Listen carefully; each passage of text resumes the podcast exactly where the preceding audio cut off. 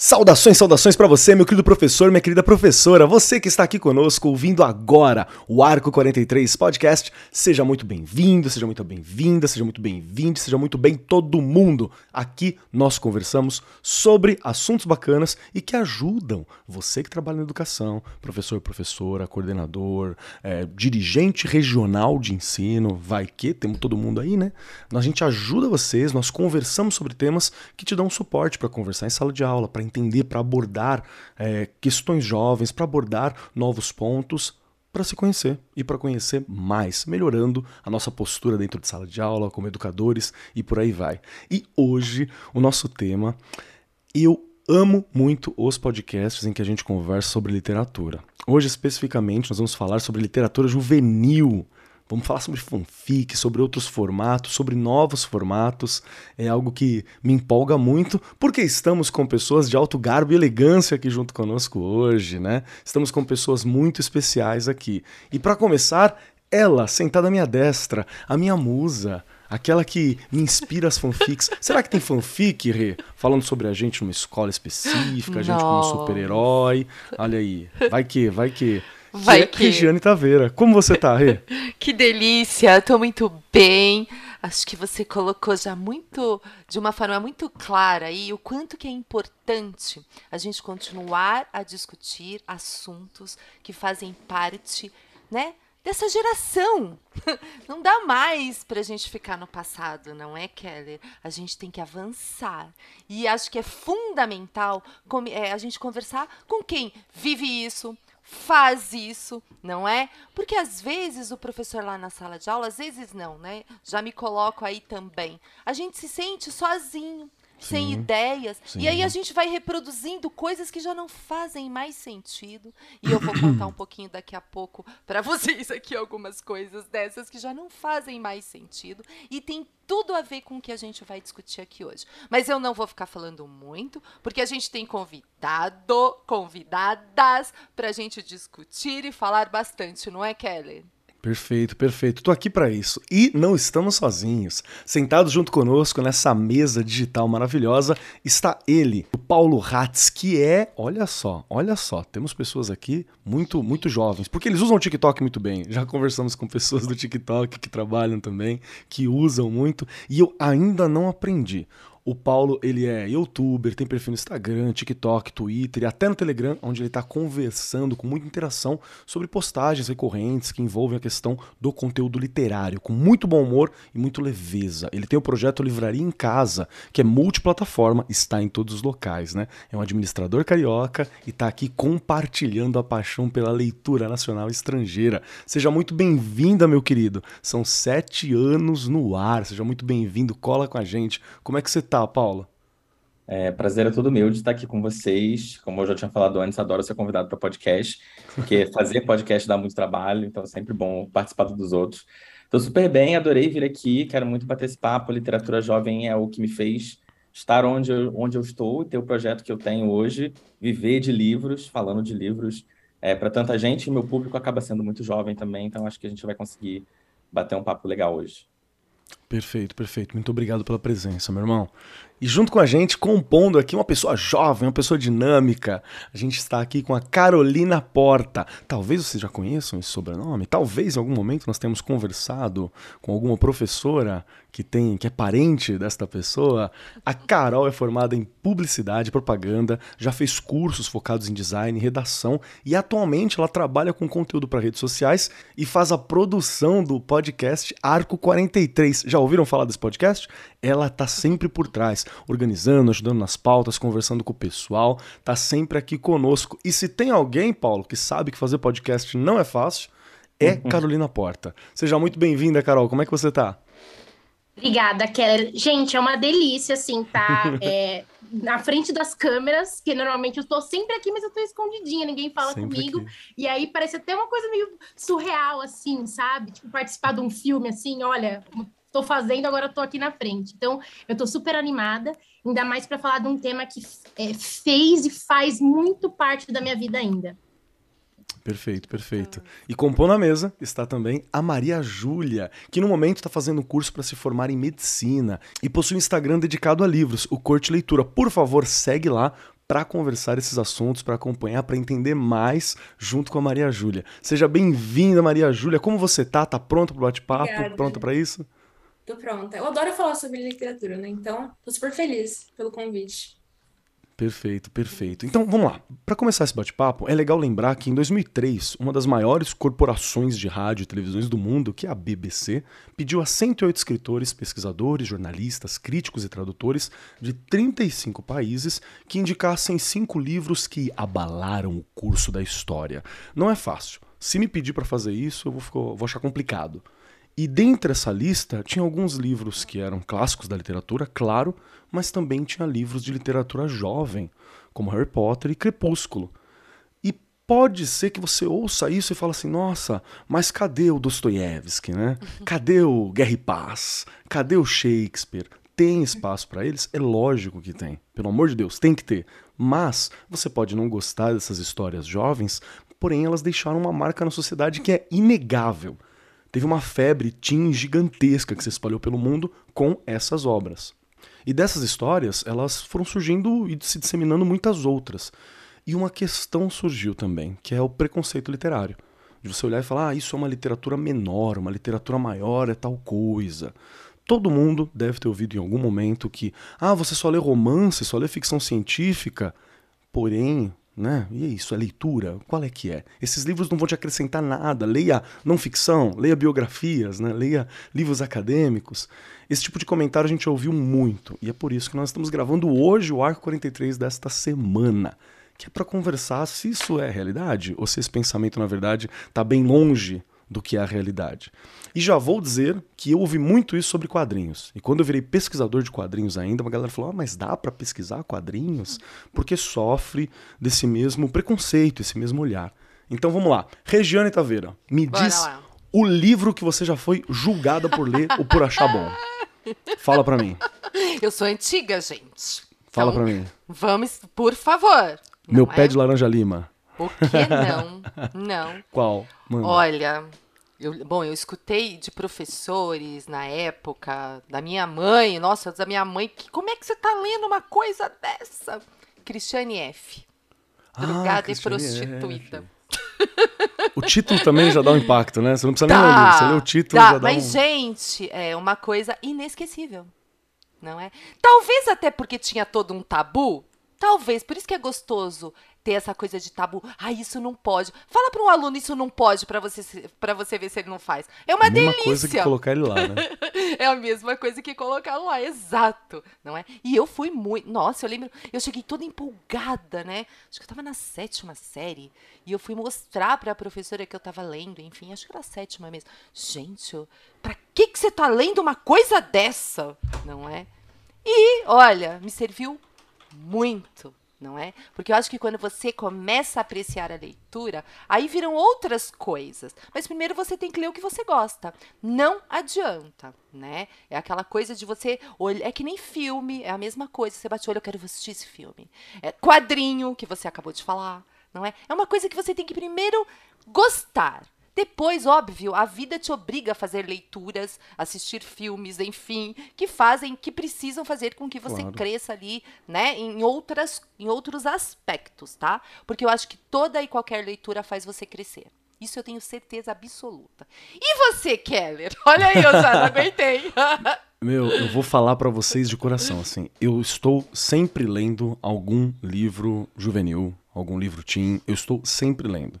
Por diversos motivos, mas o real é porque eu gosto. Eu posso falar que ah, é para me apropriar da linguagem, né? é para me aproximar da juventude, mas na real é que eu acho muito bacana, sim, é umas aventuras bacanas, é umas propostas bacanas, e nós estamos aqui com pessoas que podem até me ajudar a falar sobre isso, que a gente está num momento interessante de conseguir acessar livros juvenis de outras culturas também. Então a gente ganha muito com outros olhares. Mas, poxa, engoli Harry Potter na época. Eu não acompanhei, eu não vi junto, não envelheci junto com os livros, né? Mas eu engoli Harry Potter na época. Eu li dois, dois livros do, do, do Crepúsculo, não consegui ler todos. Porque aí chegou, chegou os filmes, né, e tal, e aí você fica, ai, não vou ler isso aqui, não, que tá muito modinha, tá muito famoso. Fui jovem, gente, me perdoa. E outra questão que eu li recentemente, que me ajudou a me aproximar de muita gente no sentido de ser ouvido por isso, porque criou uma identificação, foi o Corte de Espinhos e Rosas, que é um livro muito jovem, muito bacaninha, da Sara Mas, acho que é Sara Mas o nome da, da autora. E é legal, cara. Tem umas propostas diferentes de, de, de, masculinidade, de, de coisa de olhares. Eu sei que assim, não, eu não sou o público-alvo direto. Né? Então eu tenho um outro olhar, uma outra leitura. Mas foi muito bacana. E vamos rodar essa banca aqui, porque eu já tô vendo vários rostinhos né? aqui fazendo. Ai, a Carol já tá, ah, meu Deus, que legal. Paulo, fala pra mim, começar por ti. Tu já ouviu em algum momento em algum momento essa frase do ai, você só lê romance, você só lê ficção científica. E eu nem falei de ficção científica aqui, que eu sou fã, hein? Tô sempre lendo ficção científica também. Você já ouviu isso? Tem algum livro específico que é assim o teu o teu ponto que você fala, esse aqui é o que eu gosto mesmo? Uhum. É, eu, eu acho assim, eu, eu nunca ouvi diretamente a mim. Okay. Eu vim de uma família muito humilde, sabe? Assim, família de classe média baixa ou pobre mesmo. Então, livro não era uma coisa que a gente tinha em casa, não era um hábito que a gente tinha. Então, para minha família, no meu entorno, qualquer livro que eu estivesse lendo era algo diferencial, diferente, né? né? Então, é, e ninguém nem muito entendia muito bem o que estava rolando ali. Minha mãe sempre comentava isso comigo: você é muito diferente de mim, muito diferente da gente e tal, porque eu tinha esse. fui desenvolvendo esse hábito, então, assim, eu não, não tinha estante em casa, biblioteca, fui, fui comprando livro a livro um de cada vez, pegando emprestado, etc., para conseguir ir construindo é, esse, esse background de, de leituras. Mas eu, depois que eu comecei a chegar no, no meio literário e fazer vídeo e estar tá nas redes sociais, etc., eu comecei a ver esse tipo de frase chegando de vez em quando por alguns seguidores ou por pessoas que não são necessariamente seus seguidores, mas que estão por ali vendo as suas postagens em rede social é, alguns comportamentos vindos também de outros criadores, é, muito questionando e, e, discutindo e minimizando muito a literatura jovem num geral. Uhum. Então, é, quando eu comecei a fazer vídeo, eu já tinha 27 anos de idade, hoje eu tenho 34, né? Então, eu tinha aí 27 para 28, então eu já não era mais jovem, já não era mais o público-alvo, mas eu ainda demorei muito tempo e até hoje eu ainda consumo muito literatura jovem, mesmo tendo 30 e poucos anos de idade, enfim. É, então, isso é o tipo de coisa que a gente ouve ainda hoje, acho que menos. É, acho que vem, a gente vem passando por um momento de transição nos últimos cinco, seis anos, é, de eu acho que um entendimento geral sobre literatura jovem maior ainda, é, e entrando principalmente literatura jovem nacional, é, autores e tal, crescendo e, e, e, a gente consumindo muito isso aqui no Brasil, mas ainda existe muito esse papo do é, quando você lê um Crepúsculo, quando você lê. Obviamente, Crepúsculo é um livro de anos 2000, mas você traz um exemplo de hoje, 2022, 2023. Você pega um livro assim, ainda tem uma galera que acha que você precisa se aprofundar mais, né? Você precisa é, entrar mais fundo, saber mais e conhecer outros autores, etc. E eu concordo, mas eu acho que existem etapas, né? E fases. É, e mesmo a literatura jovem, ela também vai te apresentar várias outras discussões que muitas vezes a literatura adulta não vai te apresentar, né? Principalmente essas discussões de gênero, discussão de sexualidade, enfim, de outros corpos e tal. Então, é, eu acho que é um universo muito rico, mas que muita gente não consome por, por esse preconceito ainda até hoje. Perfeito, perfeito. Muito obrigado. E Maria Júlia, você agora, me diga, já foi julgada por algum gosto, por algum livro que estava debaixo do braço? Em algum momento alguém Nossa. falou assim: ai, ah, vai gastar tempo lendo este material, vai fazer postagem sobre este livro. Já aconteceu contigo? Direto, inclusive semana passada. Nossa, me conta. sim, é porque eu sempre fui muito fã de Crepúsculo, né? Foi o primeiro livro que eu li e que me fez virar leitora. Então, eu tenho um carinho muito grande por esse livro, por todo o universo mesmo, né? Então, é o que eu falo bastante nas minhas redes sociais, TikTok, Instagram. E direto falo: Você tá lendo isso? Romance? É muito menininha. E teve um tempo que eu me sentia muito mal.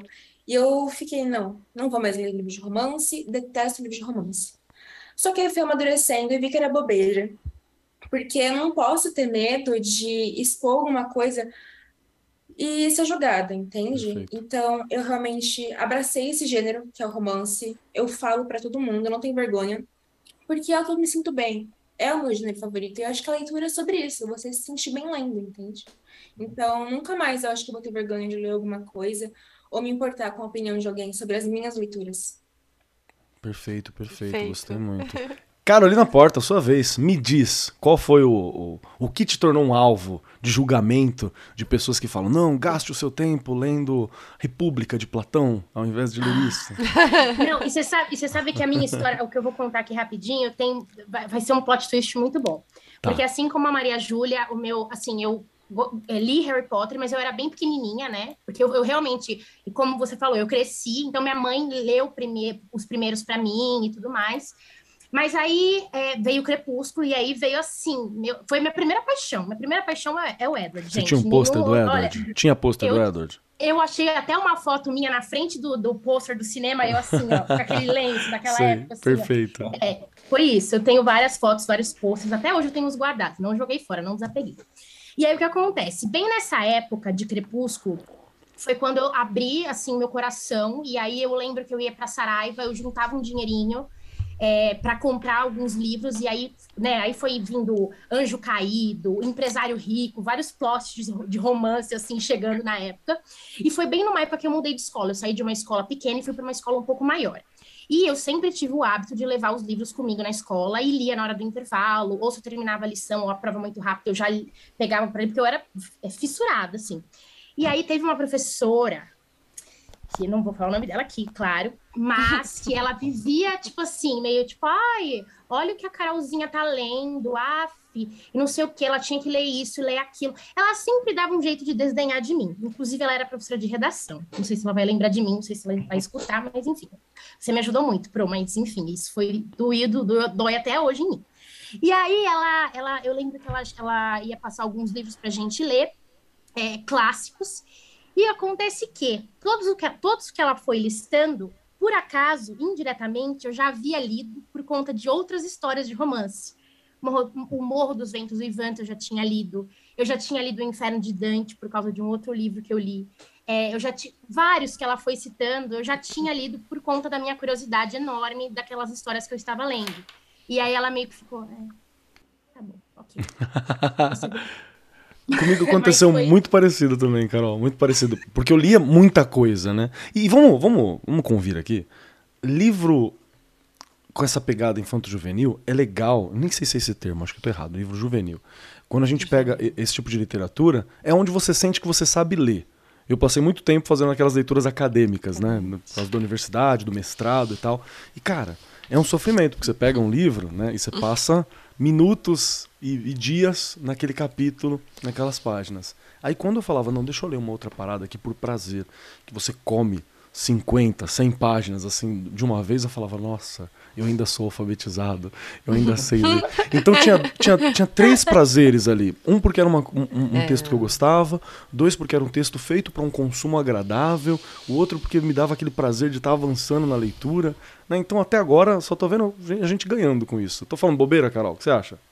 Não, não, é isso aí. E, e assim, né? Antigamente, hoje em dia eu tenho o Kindle e o Kindle tem aquela coisa de você é, ver uma palavra que você não entendeu e procurar. Eu lembro que tinha muitas coisas que eu. E olha só como, como era importante, né? Eu nunca vou esquecer de uma frase que tinha em vários livros, uma palavra, na verdade, que era ele me olhou com um olhar impassível. Eu lembro quando eu vi essa palavra pela primeira vez, eu falei. O que, que é impassível? E aí, depois disso, até. Semana passada eu usei essa palavra num texto para uma, uma coisa que eu tava do meu trabalho. Então, assim, olha como as coisas vão, né? Como é importante, como é importante valorizar. Então, às vezes, é isso, é onde você consegue chegar, né? Perfeito, perfeito. Eu, eu quero aproveitar essa, essa, frase do. Perdão, pode falar, Rê. Não, a gente pensando aqui, né, Keller? Olha a importância dessa conexão com a leitura, dessa interação, dessa coisa de é, olhar aquilo, fazer parte daquilo, não é? Porque a escola, muitas vezes, e ainda posso dizer que em pleno século XXI a gente ainda encontra momentos em que a criança não se sente parte daquilo. Ah, sim. Isso a gente sabe que tem. Não é? E quando se chega nesse ponto de fazer parte daquela leitura, olha só, a Carol já exemplificou aqui muito bem. Ela ia procurar o significado da palavra. Então, antigamente te dava um monte de lista para você ficar procurando significado que não tinha, não estava dentro de contexto nenhum, era tudo fragmentado. Então, através da leitura, você faz o aluno, além de aprender a ler, a escrever muito bem né? Então a gente precisa realmente olhar para essa nova geração, entendê-los e buscar ali um caminho da escola junto com eles. Porque há tanta, tantas coisas que eles gostam e você vai trabalhar a gramática, a ortografia, a leitura, a produção de texto, tudo dentro de coisas que fazem parte da vida deles. Perfeito, perfeito. Boa, boa reflexão para a gente pensar, né? Então, tem essa importância de diversas formas, né? É, dar esse contexto, acho que é algo muito relevante. Teve um ponto que nós falamos aqui que eu, eu queria puxar para o Paulo, porque o Paulo falou, falou isso logo na entrada, né? Da, da fala dele. Quando você disse que a leitura, ela especialmente a jovem também, te ajudou a chegar na onde você é hoje, a formar quem você é hoje. Acho que cabe uma rodada para a gente conversar um pouco sobre isso. Como, como que você vê esse.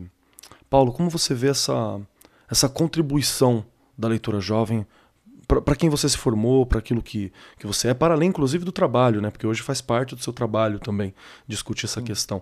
Como foi isso? Como foi essa formação? É, eu acho que hoje eu penso que todos os caminhos é, vieram desse mesmo lugar, né? É, eu sou da geração Harry Potter e comecei a ler antes de ver o primeiro filme. E na época eu fiquei completamente fissurado e fui devorando tudo que tinha. Esperei os livros saírem depois que não tinham ainda sido publicados. É, e o Harry Potter foi o que realmente me abriu uma porta para entender que aquilo, aquele, aquele ato de abrir um livro era algo prazeroso para mim. Porque, como eu tinha falado, né, anteriormente eu não tinha tido nenhuma experiência familiar com literatura. E aí, quando eu cheguei na escola, principalmente no meu ensino médio, que você começa a pegar mais livros para ler, vestibular, etc., eu realmente não me sentia preparado. Hoje, é, eu pego muita literatura, por exemplo, eu estou lendo agora Capitã de Areia, né? agora, com 34 anos. Mas hoje eu estou lendo Capitã de Areia e eu fico, caramba, que livro incrível, acessível, fácil de entender. E eu demorei tantos anos para pegar, porque eu achava que ele ia ser tão difícil quanto os que eu li na adolescência por conta da, da, da escola, né? Então, quebra também um, um, uma máxima que surgiu nos últimos anos de que ah, é a literatura que a gente lê no ensino médio não é apropriada para a nossa idade. Eu acho que pode ser apropriada, eu acho que tudo é a curadoria que é feita e a forma que aquela história e aquele contexto é apresentado para o aluno.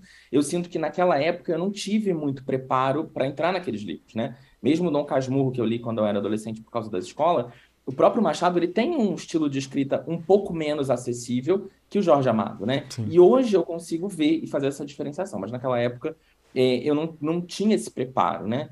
É, e por conta de Harry Potter eu fui descobrindo outras histórias daquela época, né? É, fui lendo, depois fui ler Jogos Vorazes, depois fui ler Crepúsculo, também passei pela fase Crepúsculo. Percy Jackson, teve esse momento também.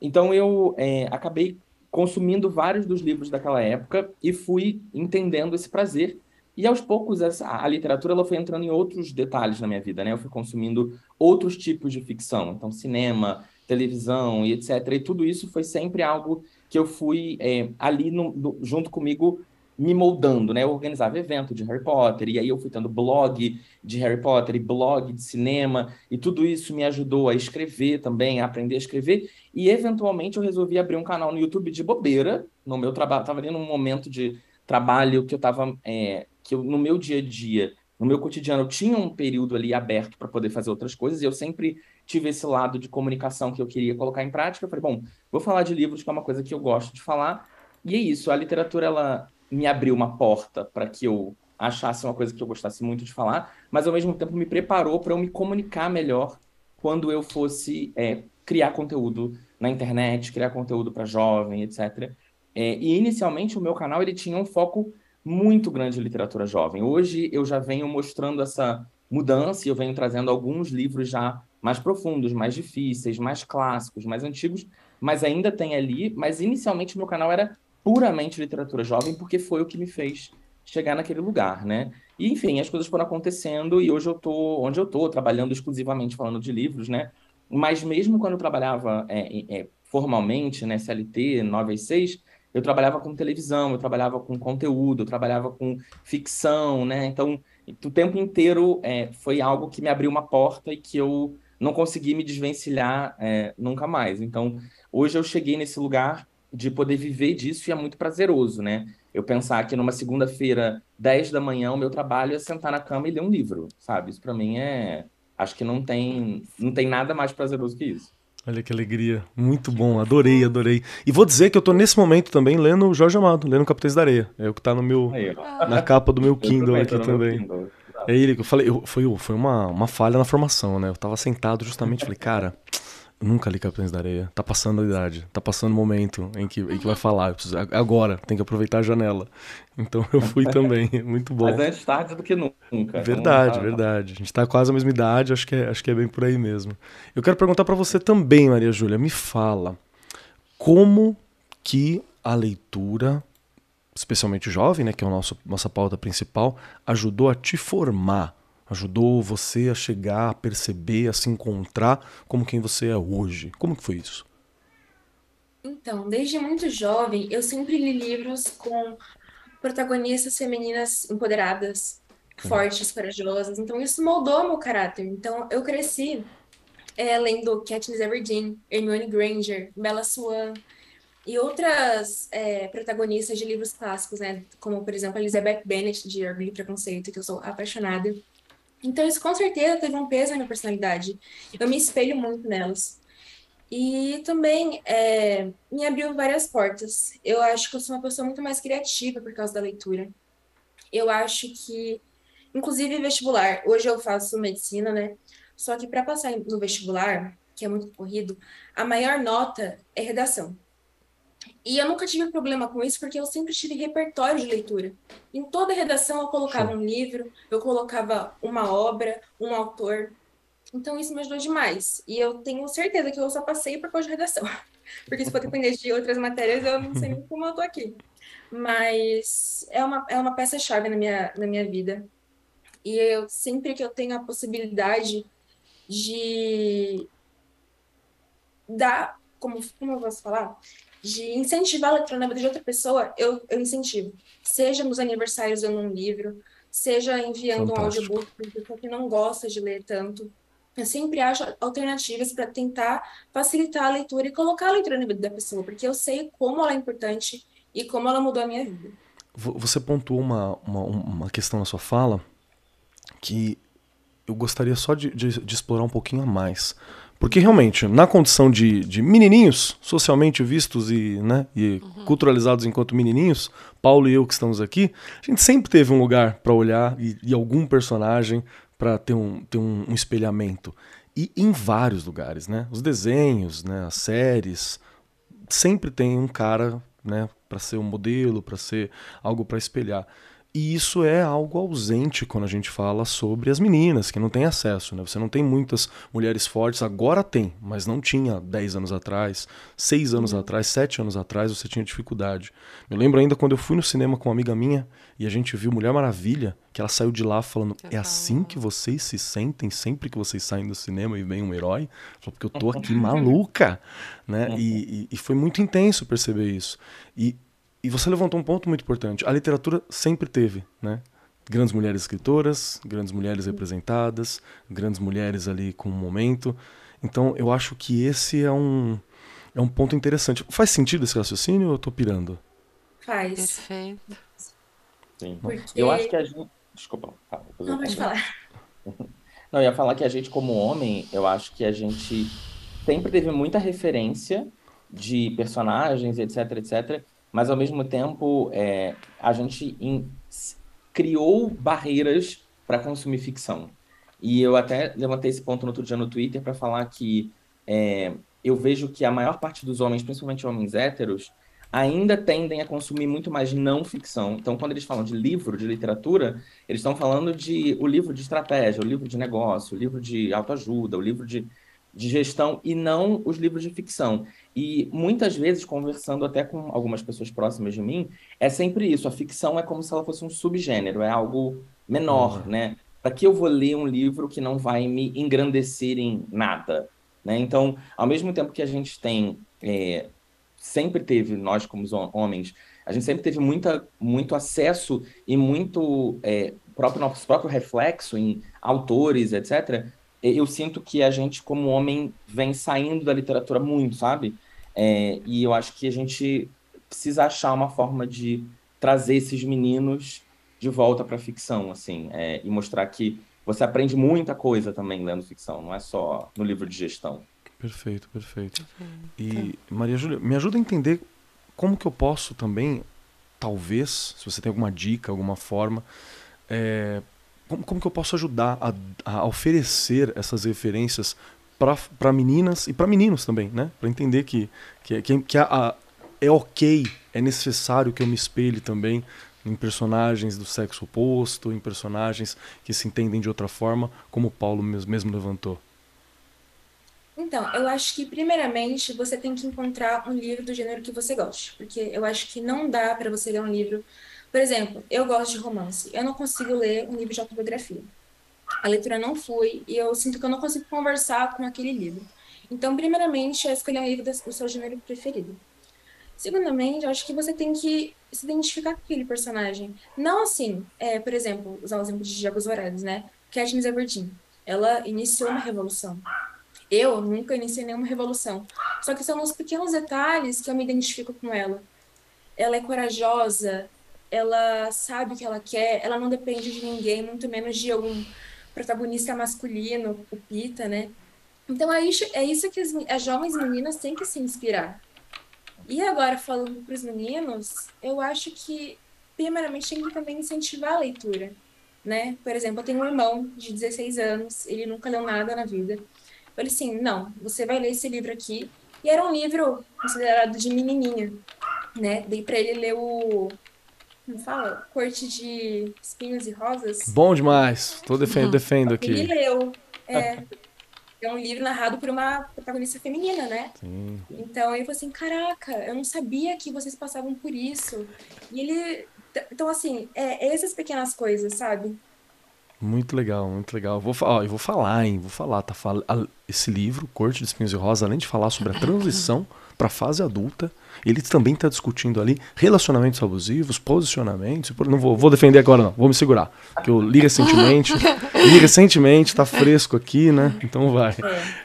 Carol, quero ouvir a tua opinião também sobre essas questões todas. Quero saber um pouquinho de você também, como que essa literatura ajudou a construir Carol. Sei que você já falou, né, que te ajudou a escrever, te ajudou em muitos pontos, mas tem algo assim que você fala, eu não seria, não seria quem eu sou hoje se não fosse por tal livro, se não fosse por tal coisa. Gente, pior que tem, Keller. E assim, eu me vi muito na fala do Paulo quanto da Maria Júlia. É, tudo que eles falaram eu me identifiquei também. É, só que tem um ponto que, para mim, assim, eu costumo falar que a literatura jovem, principalmente livros de romance, esses de ficção e de aventura, eles me salvaram de verdade, porque quando eu estava com 13 anos, eu fui diagnosticada com depressão. E há 13 anos atrás, né, uh, é, não, era, não, era, não era tão conversado como é hoje, né, essa coisa, todo mundo fala sobre, né, meus pais não souberam como é, reagir e, e, foi bem complexo. E uma das coisas que me ajudava muito é, era ler. Era conseguir parar e entrar no outro universo por um tempo, ver uma outra vida, estar em outros lugares. Eu não, apesar de eu ser super expansiva, assim, nessa época eu não era uma pessoa de muitos amigos, popular na escola. Agora eu sou popular. Né? Mas na época, eu não, na época eu não era.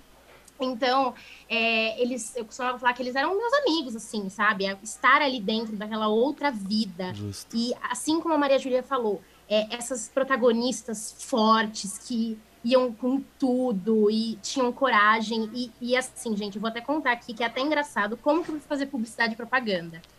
Foi por causa de um livro, mas não foi um livro assim, tipo, uau, tá? Seguinte, eu tava no terceiro médio, é, eu estava super ainda confusa do que fazer, porque assim, eu vim de uma casa com profissões bem, bem estabelecidas, né? O meu pai fez direito, a minha mãe professora, ele também tinha feito direito. Então, assim, na minha casa tinham muitos livros, mas assim, é, todos os códigos penais que vocês possam imaginar era o que tinha na minha casa, assim, livros de história enormes. No meu quarto tinha 50 tons de cinza, crepúsculo, três tipos versões de crepúsculo, então é, era assim. E aí, na época que eu estava para escolher a faculdade, eu não sabia o que eu ia fazer, eu já tinha, estava fazendo Enem, mas que curso eu vou fazer? Eu estava entrando em desespero. E aí eu comecei a ler um livro chamado Toda Sua, que era um livro na época que a gente fala que é o jovem adulto. E a protagonista, ela era tipo, ela é publicitária. E eu adorei a protagonista, achei ela super, assim, hoje em dia, assim, o livro não é adequado, gente, porque é um pouco tóxico, mas na época a gente ainda não falava, a gente vai chegar nesse ponto de romance tóxico, né? Na época a gente, nossa, ai que legal, a gente adorava, nossa, era um hit, um grande hit esse tipo de romance. E a protagonista, e, ela se divertiu tanto na profissão, e ela encontrou, né, o amor da vida dela na profissão, e eu muito falei, eu vou fazer publicidade, e vai ser isso. E pior que deu muito certo, eu me achei muito nessa profissão, e em paralelo eu já sabia que uma coisa eu tinha que fazer, que era escrever e poder me comunicar. Isso foi um pilar que me ajudou muito, é, principalmente é, porque teve um período que eu escrevia fanfics e subi alguma, algumas delas por aí. É, eu, tinha, eu tenho até um codinome que eu vou ver se eu conto para vocês ou não. Até Pensar, né? Segredo. Vocês vão me achar. Ai, será? E aí, então assim, eu sabia que tinham esses pontos e foi isso, foi isso que, assim, então a literatura, ela me salvou ela me ajudou a escolher minha profissão. E assim, eu sou plenamente grata. E hoje eu sei que eu sou, eu sou, eu acho que eu sou até melhor que a protagonista do livro que eu li, gente. Eu Olha aí, gostei, gostei muito. Rê, você, você teve alguma influência, Ai. algo que te formou assim? Já contei aqui, né? A minha história com a do Paulo é bem parecida, né? Família bem pobre, eu morava numa escola, né? minha mãe era zeladora. Então eu tive a oportunidade, Paulo, de ter uma biblioteca. A da escola. a da escola, não é? E eu já comentei aqui, meu sonho era sempre foi ser professora. Então, eu lembro as meninas aí contando, vocês falando, né? Um livro que me marcou muito é o Diário de Anne Frank que é uma forma, né, assim. Ela é, é o que eu falo, foi super forte, né? Aquela uhum. coisa, né, de você olhar e falar, meu Deus, né? E a gente ali, ela, ela escreve, aí eu pensando, né, na idade que eu tinha, enfim, é muito parecida, né? As, algumas questões eu digo no sentido de, de lutar, de, de, né? E aí você, você vai ficando forte com aquela leitura, que é, é essa mágica que vocês estão colocando aqui, de você fazer parte daquilo. Quando você faz parte, você se identifica com algum personagem, com alguma personagem, você quer fazer tudo aquilo, né? É muito mágico. Então, essas, essa, né, essa foi uma leitura super importante, uma delas, tá? Mas eu li muita coisa. E eu já comentei aqui também em outros episódios. Aquelas. A gente tinha aquelas coleções, né, gente? Vagalume, né? Cachorrinho samba. Pode falar o que for, mas também eram coisas que faziam que você tinha muita vontade de ler, não é? E assim, eu acho que de uma escrita fabulosa que fazia realmente com que você também fizesse parte daquilo, né? O mistério dos cinco estrelas, nossa, né? Que, o que, que aconteceu? Gente, né? O cadáver ouve rádio, coisas. É, gente, é, é, um negócio muito doido, né? Assim, a gente olha e fala. Mas fazia meu olhinho brilhar também, né? E essa questão da leitura ela entrou na minha vida, mas não era só simplesmente a Regiane Eu já comentei isso aqui. Essa questão de ser professora, justamente por vir de uma família pobre, minha mãe nunca foi à escola, né? Então, meu sonho era meu sonho mesmo era justamente percorrer vidas e, e, e conseguir ajudar, estar perto de pessoas que poderiam crescer a partir da alfabetização. E não essa alfabetização de decodificar letras, não. Essa alfabetização de entender o mundo, de, que, de querer fazer parte desse mundo, né? E, e isso era sempre esteve na minha cabeça. Eu já falei aqui, né? Desde eu escolhi ser professora acho que desde que eu nasci, não é? E esse mundo da leitura e aí até, vou até colocar aqui de novo, Paulo, eu tenho uma irmã juíza mais nova. Ela leu a biblioteca mais do que eu. ela era fissuradona, assim, né? Mas óbvio, isso ajudou muito. E os livros emprestados, sim, que não é vergonha nenhuma. Mas olha que importante a gente falando de tudo isso aqui. E hoje, olha o acesso que nós temos às leituras. Sim. Então, gente, a gente tem que aproveitar muito isso, né? Professores, professoras, quem está estudando para ser professor. O acesso hoje é outro. Antes um livro era muito caro, não dava para comprar era assim, emprestado, era, né, não tinha como. Quem, quem sabe, né, que veio lá, né, lá do, de, do, do, seu cantinho, que eu falo que é o seu cantinho, né, isso que fez a gente ser o que a gente é.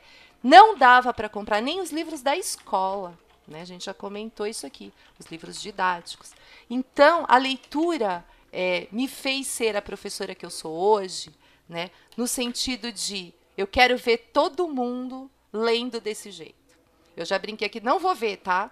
Pode passar, eu não vou ver. Porque, infelizmente, a gente ainda não tem é, são poucos, são privilegiados, essas pessoas que estão aqui hoje são privilegiadas de terem este entendimento da leitura e de ter conseguido chegar nesse ponto. Então é para isso que a gente ainda continua trabalhando. Eu acho que é isso que eu quero ver pelo menos um pouco né, esses brilhos nos olhos de todos os alunos com vontade de aprender a ler. Porque eu também já comentei isso aqui, quando você tem uma boa leitura, você sai da caixinha e você é o que você quiser ser. Perfeito. Não é? O hum. mundo é seu. Muito bom, muito bom. E, e é legal o que a, o que a Rita tá levantando sobre esses acessos à literatura, que para você que é professor, para você que é professora, estiver nas redes públicas, nas redes particulares também, mas as redes públicas têm, por exemplo, o PNLD literário, né, que é uma Perfeito. proposta para que você chegue livros para as bibliotecas, para os estudantes, para que eles tenham acesso.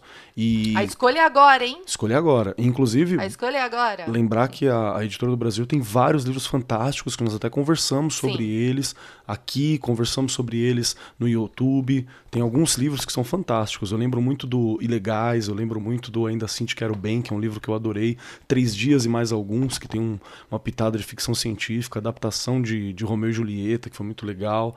Tem o Como Subir em Árvores, que ele, ele, é muito bonito, Sentimentos Achados e Perdidos. Tinha uns livros muito legais, assim, que foram do último PNLD literário. Cara, é, é e, e, eles, como passou né, pelo crivo da Editora do Brasil, eles têm sempre uma forma, uma dica, uns ensinamentos para que o professor possa utilizar. Porque às vezes pode ser também que o professor tenha dificuldade. Sei lá, peguei agora Crepúsculo. Sim. Aí eu olho para o Crepúsculo e falo, ah, eu não sei exatamente como trabalhar em sala. Você tem que ler tudo, você tem que ter um trabalho, eu entendo esses livros que a gente citou, ele da Editora do Brasil, por exemplo, eles passam já pela mão de professores que ajudam você a montar uma aula, ter um trabalho, facilita também, pelo menos para quem quer começar a trabalhar com literatura em sala de aula. Mas sem, para mudar um pouquinho do, do assunto e manter no mesmo local, eu quero a tua ajuda agora, Dona Carol explica para o professor, para a professora, explica aqui para os educadores que estão conosco o que é uma fanfic, este grande gênero uhum. literário que tomou força dos anos 2010 para cá, pesadamente, e hoje temos grandes autores de fanfics, né, com obras impactantes e com obras inclusive que viraram mainstream, tomando várias prateleiras ao longo do mundo que começaram com fanfics. O que é uma fanfic? Com muito prazer eu falo sobre esse assunto, com licença. Bom, seguinte. Fanfic nada mais é que contos ficcionais baseados em, é, em outros livros, em outras histórias, em é, personagens, em atores. Eu vou trazer um exemplo, um exemplo prático aqui, que inclusive foi o que me ajudou a me lançar, né, como essa grande pessoa aqui que vos fala, que é o seguinte, na época de Crepúsculo, a gente vai falar muito de Crepúsculo hoje, Stephanie é importante, Meyer é importante, por causa é importante. do programa de hoje. Mas o que acontece? Junto com o Crepúsculo, a gente teve os dois protagonistas, que eu amo de paixão, que é a Kristen Stewart e o Robert Pattinson.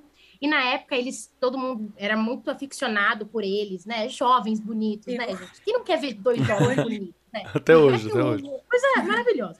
E aí eu escrevi durante muito tempo é, meio que contos, histórias, é, como se eles estivessem vivendo uma vida paralela, sem ser no filme, como se eles namorassem.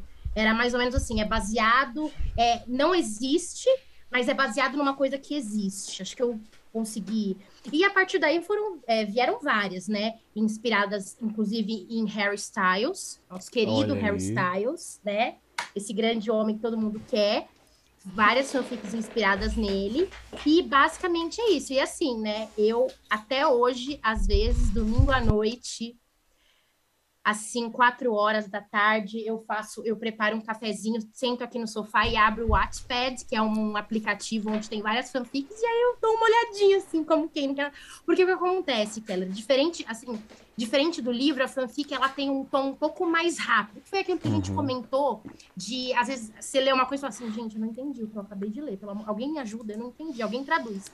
Então, assim, mais, às vezes, mais prático que um livro, né, a fanfic acaba é, sendo mais dinâmica mesmo, a história é mais rápida. E agora tem umas fanfics que eu descobri no Twitter que eu amei, gente, que tem vários prints de. Eu, eu, fiquei, eu abri esse plot essa semana, eu falei, que isso, que legal! Mas basicamente é isso. Eu quero ouvir da Maria Júlia sobre esse mundo maravilhoso das fanfics. O que mais que a gente pode acrescentar aqui? É importante? É legal? Olha, eu, a mesma coisa que a Carol falou, eu sempre li fanfic porque por ela ser mais rápida, né? Às vezes eu tenho preguiça de pegar um livro e ler 400 páginas, né? Todo mundo. Aí tem dias que eu tô assim, não perceber, vou ler uma fanfic. Faço meu cafezinho, peço uma pizza e, tipo, lá lendo, porque é muito rápido. E, tipo, você lê sobre o que você quer, ou você escreve sobre o que você quer. Por exemplo, eu sempre amei One Direction, Harry Styles, esse querido homem. E, nossa, eu escrevia fanfic como se tivesse acontecido comigo. Porque eu fui no show, eu tava lendo um livro, e ele olhou para mim porque eu era diferente, ele se apaixonou por mim, fui no backstage. Então, assim, é muito legal você criar essa, esse universo mesmo. Porque por mais que não exista, você fica pensando, putz, e se existisse? E se eu fizesse parte desse universo? Então, é muito legal, é muito legal. Sem e também o legal da fanfic é que você pode juntar com música também. Perfeito. Você escuta uma música e faz uma fanfic dessa música. Por exemplo, Taylor Swift. Ela sempre foi conhecida por escrever música sobre términos. E ela namorou com Harry Styles. E eu amava aquele casal. Aí eu falei assim, quero saber mais sobre a história. Aí eu ia lá e escrevia fanfics. Então, assim, é incrível, incrível. E é uma baita introdução para produção literária. É isso que eu acho que é muito legal, assim, uma forma de, de, de introduzir. E, gente, se você não conhece fanfic, você pode colocar três palavras-chave aleatórias. Coloca três emoji aleatório. Sei lá, dragão, olho e bombeiro. Você acha alguma coisa, sacou? Você vai achar alguma coisa com esse tema dentro de fanfic. É um bagulho de louco. E, e, um segundinho do historiador aqui é muito parecido com aquele formato de literatura chamada literatura pulp, ou os Penny Dreadfuls, né, que era uma literatura que tinha esse cunho de baixa literatura, ah, baixa literatura, né? Mas na verdade não, era escrita acessível. Essa é a questão. Ele é uma boa porta de entrada para qualquer tipo de literatura que você queira, para você estar exposto à questão escrita, né? Então eu acho muito bacana. Paulo, você tem algo a acrescentar no universo maravilhoso das fanfics? Qual foi a sua relação com elas?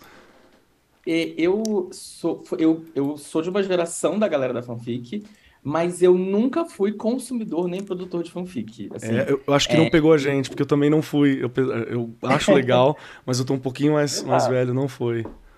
Mas eu tive muitos amigos que produziram, e, e, e engraçado porque eu acho que o que é legal da fanfic, é, principalmente no que toca a minha vivência, é hoje ver tantos autores nacionais que estão trabalhando com as principais editoras, Verdade. com as maiores editoras é, escrevendo livros, vendendo horrores, e todos eles praticamente começaram escrevendo fanfic. Uhum. Então eu acho que serviu não só como uma, uma porta de entrada para muita gente que é, começou a ler, mas principalmente uma mega porta de entrada para muita gente aprender a escrever. Principalmente porque é isso, é um formato que você é, publica e você tem um feedback automático, assim, toda hora, né?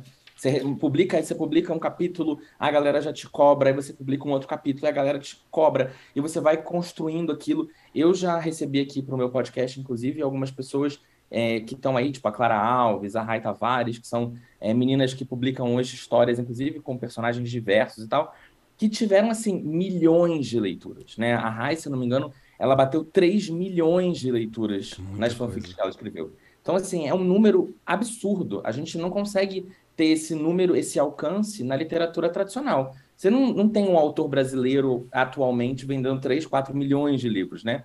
Mas você tem, até hoje, na fanfic, a galera conseguindo bater um milhão de leitores, um milhão de leituras, um milhão de páginas lidas e tal.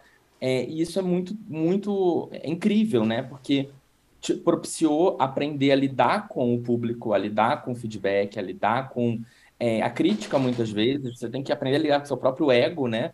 Porque você tem um medo, ainda mais que a maioria da galera que escreve é jovem, então tem aquele medo de colocar para fora aquela criação. É, e muita, muitas obras, inclusive, vieram de lá. Algumas muito grandes, como por exemplo o caso de After, é, que é uma fanfic de One Direction, é, que surgiu no Wattpad, que teve assim, uma explosão absurda, é, e que depois teve a publicação tradicional e continuou ganhando um monte de dinheiro, e filme, etc. Então, é, é, é, muito, eu acho muito interessante. Tem muita gente que tem preconceito contra a fanfic também. É, já, já tem preconceito com literatura jovem, quanto mais com literatura né, fanfic. Mas eu, o que eu vejo hoje em dia é que a grande maioria dos autores nacionais que estão bombando hoje vieram dessa geração da fanfic. Sem contar que você já cria uma, uma, uma base de fãs, né? Você já se relaciona com aquele Sim, pessoal. Exato. Então, é, até do ponto exato. de vista comercial, faz muito sentido. É muito Faz bom, muito é. sentido. Né? Então, é, é, um tema que eu acho Sim. muito bacana. Rei, o que, que você sabia sobre fanfic? Já conhecia? Leitura, é, o Paulo colocando agora, né? Leitura e escrita intimamente ligadas, Sim, né? Não tem como você. Você vai é, deixar de ser ali um consumidor não é? E você vai passar a ser o autor. Só que olha que interessante, Kelly. Mesmo a gente não sabendo, às vezes lá na escola você já faz isso. Né? Quantas vezes você lá, né, eu mesma, né, na sala de aula, peguei um conto, vamos reescrever Chapeuzinho Vermelho. Boa. vamos reescrever. Mas aí, gente, não é um reescrever, é mudar tudo não é? Hoje, durante é, o estudo para o programa, eu lembrando e comentando com a Milene, ela morreu de dar risada, de um trabalho que nós fizemos, e, só, e aí eles tinham só a opção, isso na época que eu era coordenadora, a professora nos escuta, ela já está aposentada, Sandra, ela vai lembrar. A gente fez um trabalho com o Chapeuzinho Vermelho e, se eu não me engano, os três porquinhos. E só que eles tinham que mudar tudo. Mas, óbvio, dentro do contexto em que eles viviam. Gente, eu falo que nós perdemos um texto ali maravilhoso, né? Ela, uma das alunas do quarto ano pegou o lobo mal, transformou no, traf no traficante do bairro. A cestinha, gente, assim, hoje eu tinha que ter guardado aquilo, né? Aliás, a gente tinha que ter dado continuidade àquilo. A cestinha, né, a Chapeuzinho tinha uma prima. Olha como isso me marcou. Ela tinha uma prima e ela e, a, e essa prima falava para Chapeuzinho não entregar, porque assim, na verdade, o lobo não queria roubar os doces da Chapeuzinho. Olha a cabeça dessa criança. Tava usando a Chapeuzinho. O lobo queria colocar, o lobo queria colocar na cestinha dela coisas para ela vender. Ah. Aí hoje eu conversando com a minha filha, ela, mãe, já olha ali começando o aviãozinho. Não é? Mas assim, gente, era o que ela vivia. Olha isso. Né? E a gente podia ter ampliado no sentido de direcionar. Né? Eu sei que a professora teve algumas conversas com as crianças ali na sala, mas era a realidade dela e ela já estava produzindo o texto dela, não é? Claro que dentro, é o que eu estou falando, dentro do contexto que ela vivia. Olha a importância do professor e da professora aí. Fazer isso aí ampliar. Olha, não existe só esse mundo. Perfeito. Não é? Existem outras coisas e dá para a gente ir por aqui e por ali. Então, na verdade, o professor né, o professor que trabalha com a escrita de textos em sala de aula, ele acaba, ele acabou já fazendo esse tipo de trabalho, mas não tinha esse nome. não tinha esse nome, né? Pensando que eu estou na rede há 31 anos, não tinha esse nome. Só que a gente já vinha fazendo. E hoje, né, e hoje não, eu pensando nesse trabalho, Kelly, nessa questão da fanfic, a gente pensando no sentido de você nunca vai só ler, porque nós fomos, né, eu principalmente, uma, uma aluna que tinha que só ler. A gente não produzia. A gente escutava, discutia, fazia uma prova daquele livro e acabou. Olha a importância disso na escola. Hoje, de se usar isso. O aluno ele vai o tempo inteiro ler e escrever, ele faz parte daquilo, ele tem o controle da leitura. Olha isso, né? Você quer que o aluno seja tenha autonomia, então, ele tem o controle do que ele está lendo, porque ele pode mudar aquilo. Né? Então, isso, e mudar pensando em gramática, ortografia, do jeito que a Carol colocou aqui aquela hora pra gente. Então, a, é um caminho que eu acho que dá para ser, acho não tenho certeza, pode ser muito usado e vai mudar muita coisa lá na escola. Você já pensando nos meninos ali de quarto ano, quinto ano e até os pequenininhos que dá para eles irem mudando coisas ali e já pensando na questão da leitura e da escrita, que é o que eu falei aqui. Acho que a palavra é essa, intimamente ligadas. Não é fragmentado. Né? Porque você lia e depois você aprendia a produzir. E às vezes o que você aprendia a produzir de texto tinha nada a ver com o que você leu. Verdade. Então, talvez por isso que a escola era ruim. Não é? No sentido de, eu não quero ler isso, não entendi o que eu li, porque não tinha sentido não é? Eu, eu gostei muito da tua fala, porque também tem uma questão que na fanfic vai auxiliar, né? Aí que entra o professor. Você não precisa, sei lá, ter uma escrita rebuscada, né, para produção de fanfic. Pode ser a sua escrita, a sua fala, isso é bacana. Porque às vezes, sei lá, você pegou Ulisses do James Joyce, você não vai reproduzir aquilo tão cedo, né, como escritor, você não vai alcançar aquilo, não é, né, é uma, um monumento. Então tem um, um, distanciamento, mas existe público. Se você tem uma história para ser contada, tem alguém que gostaria de ler, né? Tem alguém que gostaria de conhecer. A gente já está batendo o nosso horário, mas não podemos sair daqui sem apontar também problemas. Há problemas na literatura jovem, com certeza, porque tem problema em tudo quanto é canto. Falamos aqui de Harry Potter, aquele abraço, né? Harry Potter, ansioso por, por ler sem problemas Harry Potter no futuro não muito distante, espero.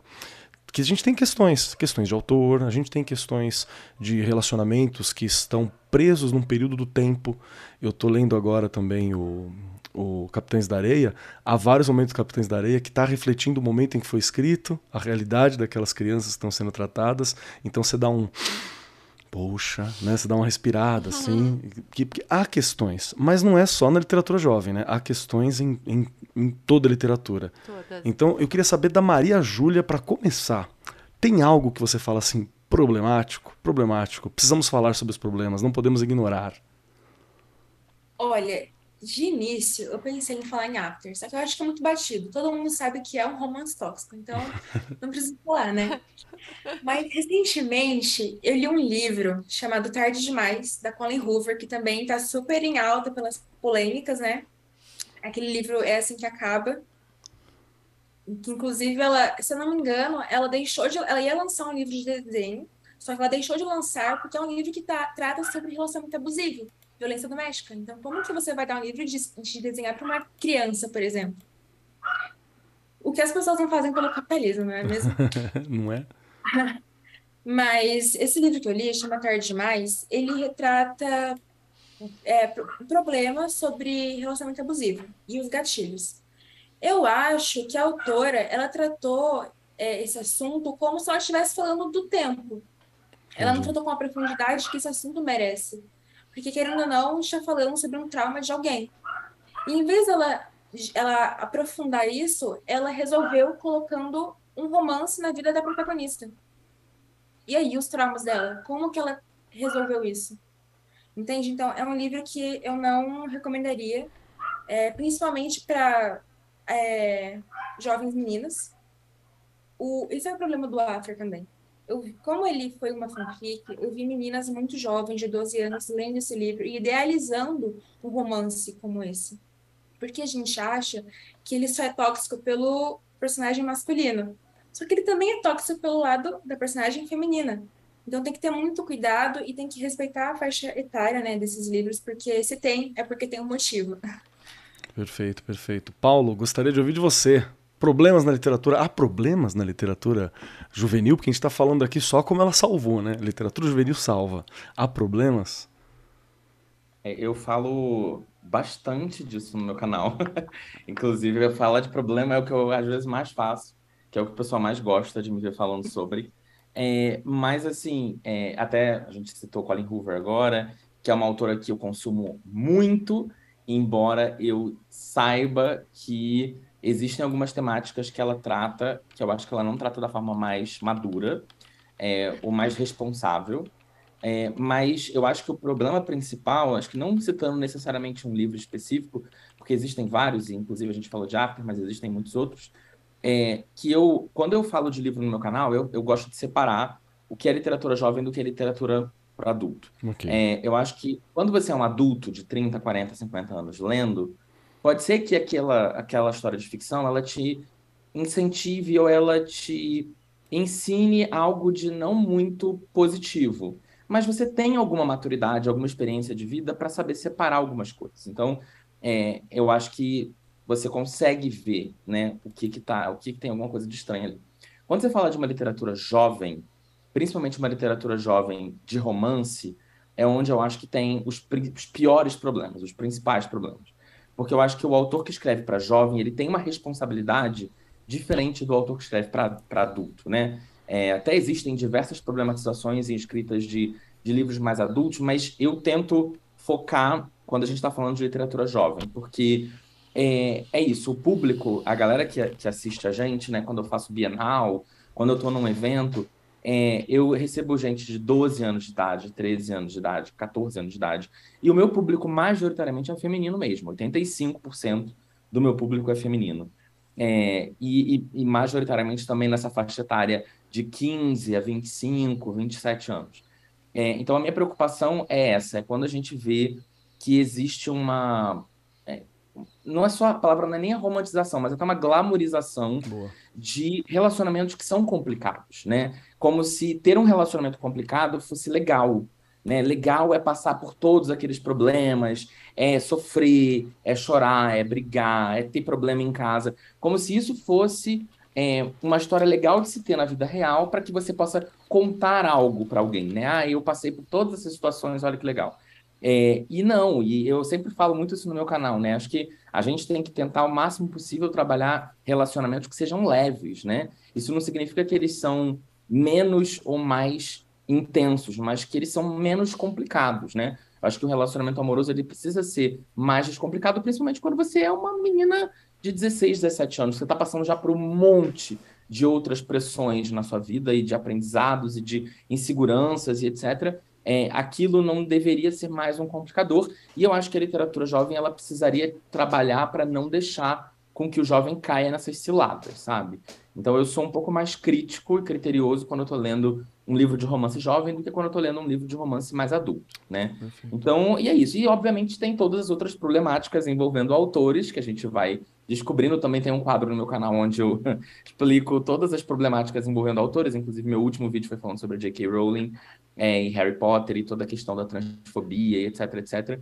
É, também é uma coisa complicada, porque é um livro que marcou minha vida, que me formou como pessoa, como leitor, como profissional, como tudo, e hoje eu é, não consigo mais me conectar sentimentalmente àquela história por uma outra questão, né? Não é o que está no livro, é o que está por fora do livro. Mas que também, no final das contas, impacta na, na nossa percepção, né? Perfeito, perfeito. É eu costumo dizer, né, que se a gente não separa autor e obra, a gente tem dificuldade para consumir qualquer coisa. Mas tem umas obras e tem uns autores que eles se esforçam para dificultar pra gente, né? Que a gente fica, uhum. poxa, meu, aí é embaçado.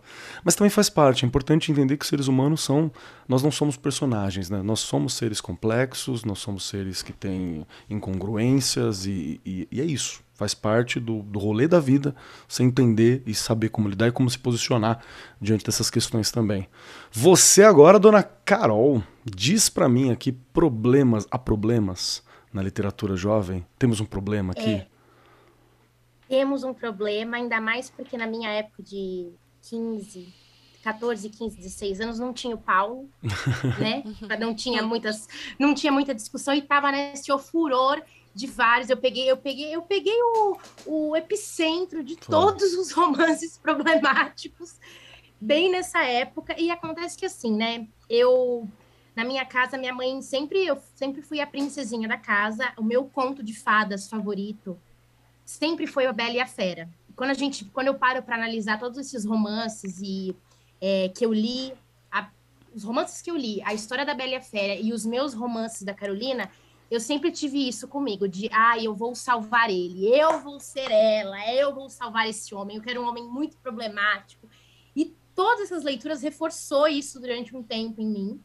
E claramente, assim, é, é, eu, eu peguei algumas coisas que foram, claro, com o passar do tempo eu fui trabalhando isso comigo, mas me afetou bastante, né? Então eu tinha muito isso de achar que o romance tinha que ser essa coisa maluca e brigas na chuva e, nossa, e discussões e ex-namoradas e blá, blá, blá, coisas muito loucas acontecendo. Hoje em dia eu já sei que não, obrigada, passo bem. Eu até falo para os meus amigos, falo, não, agora eu, eu sou bad boy, eu sou o cara malvado. Eu sou, eu sou tatuada, eu ando de moto, eu sou o cara malvado. Brincadeira, gente, eu sou uma tonta, mas eu tenho. É, então, assim, teve sim essas problemáticas. É, claro que é, é, é você precisa também. É, na época eu não tinha essa maturidade, né? Eu estava lendo desenfreada, não, igual a Maria Júlia falou, eu não olhava a classificação, eu só pegava para ler, imagina. consumia de tudo. Acho que consumi coisas até antes do tempo, aliás, precocemente. Mas eu acho que é o discernimento de você parar, analisar e falar: bom, tá bom, eu estou lendo isso daqui, mas espera aí é, isso aqui não tá certo, né? Igual foi como a, Julia, a Maria Júlia comentou, tava lendo o livro e viu aquilo, é, inclusive esse que eles citaram da, da Colin Hoover, que é o que mais está sendo falado agora, é assim que acaba, eu precisei parar em alguns momentos a leitura e falar, tipo, eu não comecei a me sentir bem, porque eu comecei a relembrar de umas situações que aconteceram comigo. E aí, assim, que bom que eu, eu, eu estou lendo esse livro agora, fazendo terapia, entendendo tudo que eu já passei. Porque se eu tivesse lido há um tempo atrás, cara, perigosíssimo, né? Muitas coisas podem vir daí. E é como você falou, né? Quando a gente está jovem, né? Quando a gente é uma adolescente, são tantas, o Paulo falou, né? São tantas coisas acontecendo e, e, enfim, né? Gente, é isso. E after, ai, comentários, né? Fazer o que Então aqui. Mas é isso, gente. Inclu... Não, e eu, eu, eu, vou até contar aqui para vocês, gente. Vocês não sabem, eu fui conhecer os atores uma teve Logo que o livro veio para o Brasil, que teve o filme, o primeiro filme, eu tinha um amigo que trabalhava num portal adolescente de tipo, é, que fazia notícias de famosos e tudo mais. E aí tava tendo, ia ter, eles iam vir pro Brasil, né, para uma coletiva de imprensa, e ele não queria ir. Ele me ligou uma noite antes, assim, Carol, você quer ir no meu lugar? Eu falei, pô. Aí eu cheguei lá, tive que entrevistar, entrevistar os atores tenho foto com eles, não gosto mais do livro, mas tá, tá pra recordação. Boa experiência para contar depois, não tem problema. Foi, foi. e olha que aqui a gente tem mais um, um, um ensinamento mesmo para tirar, né? Que nem tudo para toda hora, né? Tá, e, e, tudo precisa de um contexto, inclusive, pra gente entender. Ainda bem que a gente tem Maria Júlias, Paulos e Carols aí que estão para conversar sobre esses assuntos e até para ajudar a gente, que é professor, que quer trabalhar um determinado livro, entender esses problemas, essas questões que às vezes estão lá. Porque proibir a gente sabe que não é exatamente o caminho, né? A gente pode fazer o, o efeito oposto, mas dá contexto para ter essa conversa. Gente, está dando horário. Na verdade, já passamos um pouquinho. Regiane Taveira, o que, que você achou desse nosso bate-papo, Regiane Taveira? Peguei essas falas, Keller, né? Que a gente tem que olhar lá de onde, de onde eu falo. Eu falo da escola, né? É o meu lugar. Então, é, os, o cuidado com a faixa etária, eu já venho discutindo isso há algum tempo, para livros, filmes, programas de TV. Eu sei que os pais estão sobrecarregados, mas tem que ter esse cuidado. E os professores e professoras lá na escola dá muito bem para olhar e falar: olha, não é o momento disso, isso aqui não dá, não é? A gente, eu acho que o grande barato da escola é você poder direcionar e fazer com que eles é, tenham acesso àquilo que naquele momento é importante. Claro que você tem que ter um, um, um repertório legal, não é? Tanto de filme quanto de livros, mas você é o, o adulto da situação. Perfeito. Então você tem que tomar. É, e aliás, você também precisa pesquisar, ir atrás, saber antes de falar. Porque se o livro, se a criança chegar com um livro ali na mão, e aí me vem à cabeça quando eu cheguei com aquele livro na mão para minha professora lá no começo do programa que eu comentei, não é? Talvez ela tivesse um outro, ela tivesse, com certeza ela tinha é, uma outra, uma maturidade muito maior que a minha, não é? E talvez ela tenha olhado e falou, talvez a Regiane né, não entenda, enfim né? Mas isso é importante, essa análise é importante, não foi de tudo ruim. E nós, é o que eu falei, somos os adultos da situação. Olhar com responsabilidade, olhar para a faixa etária, né? E outra coisa, conhecimento, né? A gente tem que ir atrás, entender. O professor tem que estar dez passos à frente do seu aluno para poder indicar. Falo lá dos meus pequenos, eu trabalho com pequenos. E a gente vê muita coisa que nem é para a faixa etária deles. Né? Então a gente chama, conversa, para você realmente direcionar. E, e quando você chama a família, olha que coisa importante também, né, Keller? Às vezes a família também não tem essa visão, não consegue nem ter. Então você precisa realmente é, ajudar o aluno, chamar a família, conversar. E é o que eu falei, 10 passos à frente do aluno, porque eles são maravilhosos, eles estão muito mais na nossa frente do que a gente imagina. Perfeito, perfeito. Caminhando agora para o momento final, já vou dizer que estouramos um pouquinho o tempo, mas bom, foi por um bom motivo, né? Tem um papo muito bacana aqui, não é todo dia que a gente consegue conversar tão legal assim sobre um assunto interessante, um assunto que está no nosso contexto e um assunto que urge falar.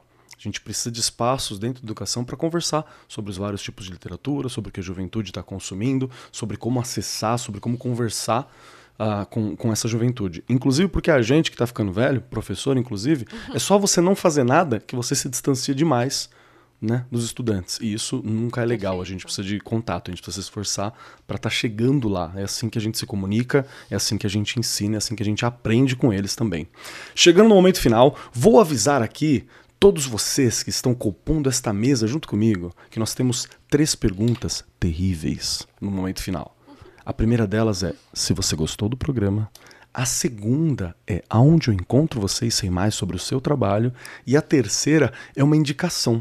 Um pedacinho do Paulo, um pedacinho da Carol, um pedacinho da Ria, um pedacinho da Maria Júlia, para poder acompanhar os nossos ouvintes ao longo da semana até o nosso próximo programa. E eu gostaria muito que tivesse um livrinho também nessa indicação. Pode indicar o que você quiser, uma música, um pensamento, uma ideia, uma frase e um livro. Essa é a ideia. Tudo bem? Começando com Regiane Taveira, que é para dar tempo dos nossos convidados pensarem. Rê, você gostou do programa? Onde eu acho Regiane e o que você indica pra gente? Amei, não é? Eu falo que todo esse assunto que poxa, gente, eu, já, eu sempre brinco aqui, meio século eu vou fazer esse ano. É uma delícia, né, você estar é, apesar que é o que eu brinco, eu tô a par o tempo todo, que eu tenho uma filha que faz isso, não é? ela, ela fala tanto que ela me deixa tonta de tanta coisa, mas isso é importante. Nós, professores, precisamos disso, não é? Porque quando você chega lá, mesmo que você não saiba, você já ouviu falar, você já busca, ó, e já consegue ter uma resposta. Eu amei, foi uma delícia. Obrigada, Paulo, Maria. Carol, né? E Keller, que sempre está aqui, e, que eu vou anotando, né? As minhas anotações estão aqui para eu depois ir pesquisar e continuar aí é, tentando ter mais conhecimento. Porque eu brinquei outro dia, eu falei, não sei se eu estou ficando mais burra ou se eu estou ficando mais inteligente. Porque você começa a estudar tanto, ler tanto, que parece que mistura tudo, mas faz parte. Eu acho que o grande, é, a grande questão aí é essa mesmo, né? Você sentir que não sabe nada, porque aí você fica o tempo inteiro buscando.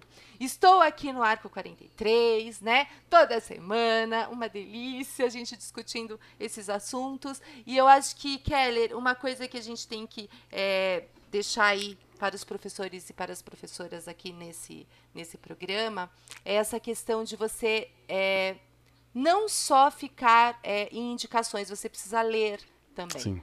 Né? Porque acho que eu ia falar isso lá atrás, acabei não falando. A leitura, né? Às vezes, ah, esse livro aqui é bom. Ah, é sim, eu ouvi a fulana dizer. Não, você precisa entender e fazer essa leitura também, tá? Estou lá no Instagram, no Facebook e eu vou indicar um de professor. Gente, eu não aguento porque na verdade foi um livro que eu usei muito no meu mestrado, de fácil leitura, para o professor que quer aprender justamente a trabalhar com essas coisas lá na sala de aula. O Pedro Demos já trata isso há muito tempo no Aprender como Autor.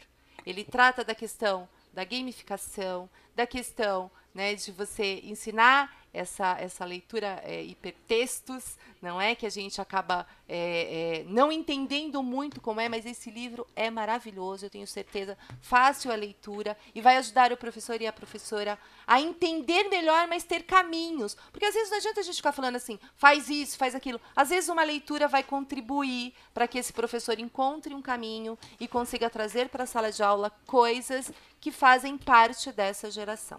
Perfeito. Tá bom? Fica aí a indicação. Perfeito. Rei, muito obrigado pela participação, por estar aqui com a gente, por trazer sempre esse brilhantismo, esse conhecimento, essa experiência, viu? Sempre um prazer. Obrigada aí. Vamos lá, Paulo Ratz. Paulo Ratz, você que está aqui comigo, meu querido, indica pra gente aqui. Peraí, três questões primeiro. A primeira delas é se você gostou do programa.